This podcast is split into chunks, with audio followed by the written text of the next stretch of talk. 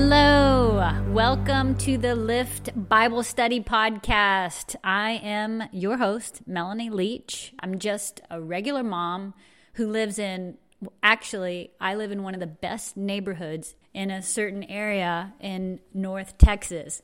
And that is true uh, about our neighborhood because we actually won an award. So I'm not exaggerating. Anyway, I'm a regular person just working out my salvation just like many of you listening.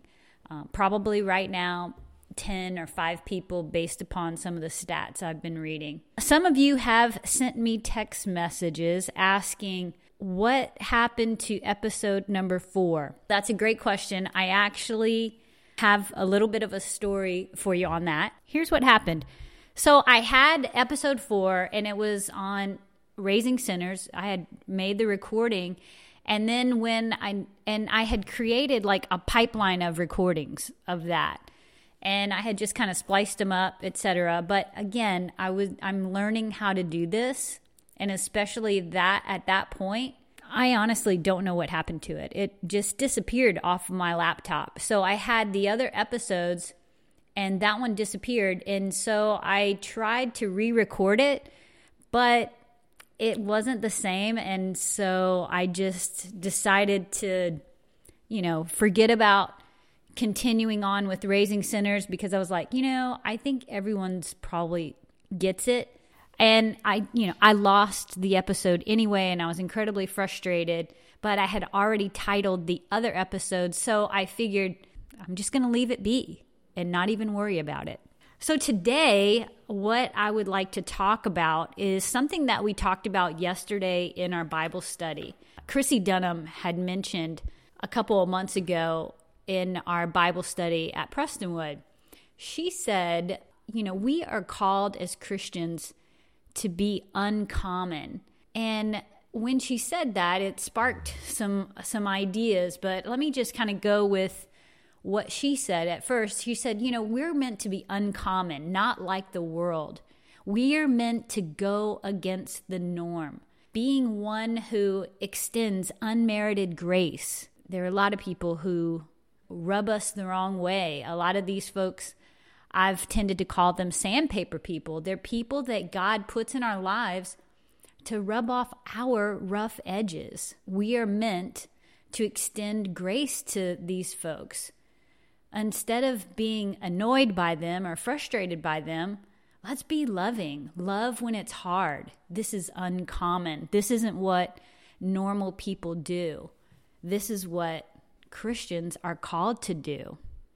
You know, Jesus in uh, John chapter 13, he says, They will know you by your love for one another. And it reminded me of Everybody Always by Bob Goff. I got to tell you, if you haven't read that book, read it because it's great and it'll change your life. It'll change your perspective. I audible read it.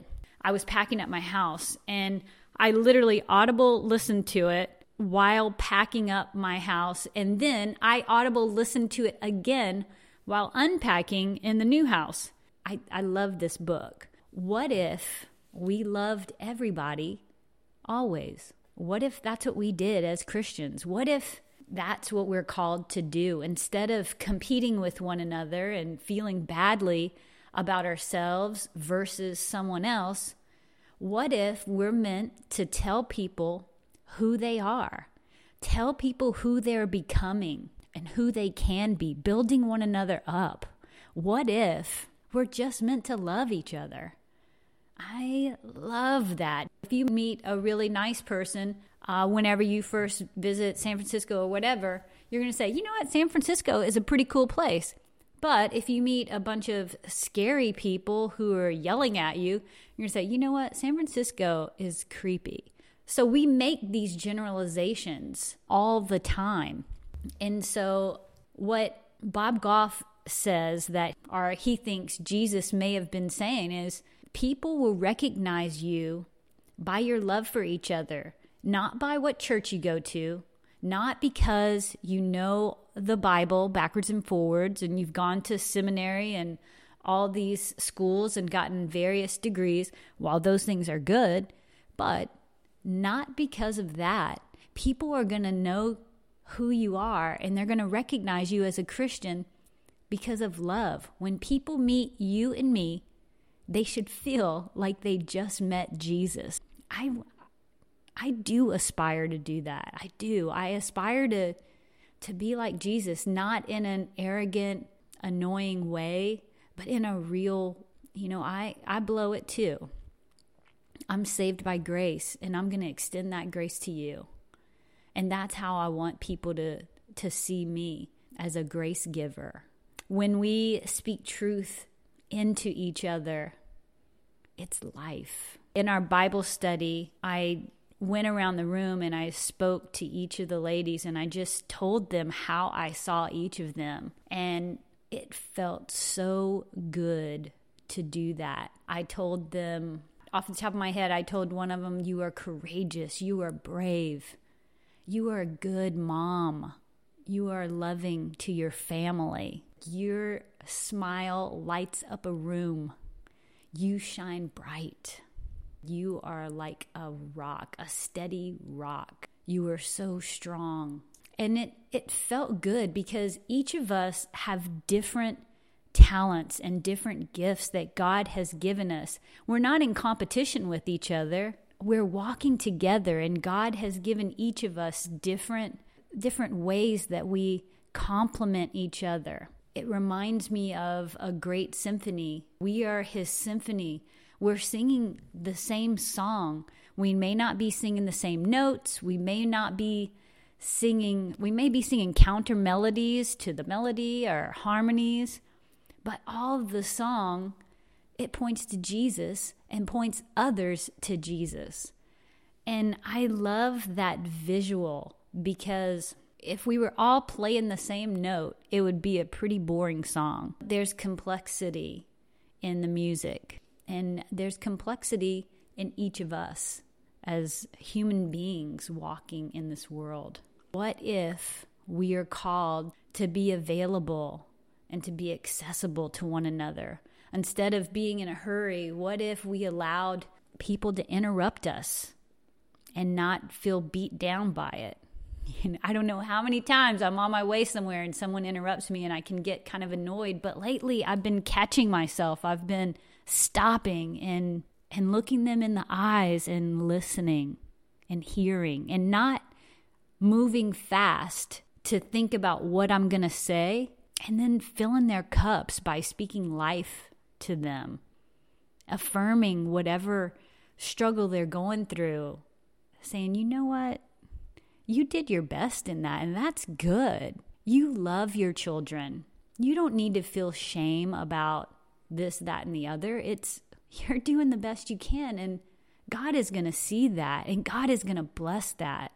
I think I mentioned in another podcast, or it was the podcast that got erased. I can't remember. One of our girls in Bible study had mentioned, I just pray that God intercepts my prayers and turns them good. I mean, God intercept my life and turn it good. Everything that I do make my motivations good and make them bless others. Let's fill their cups with love. You are brave.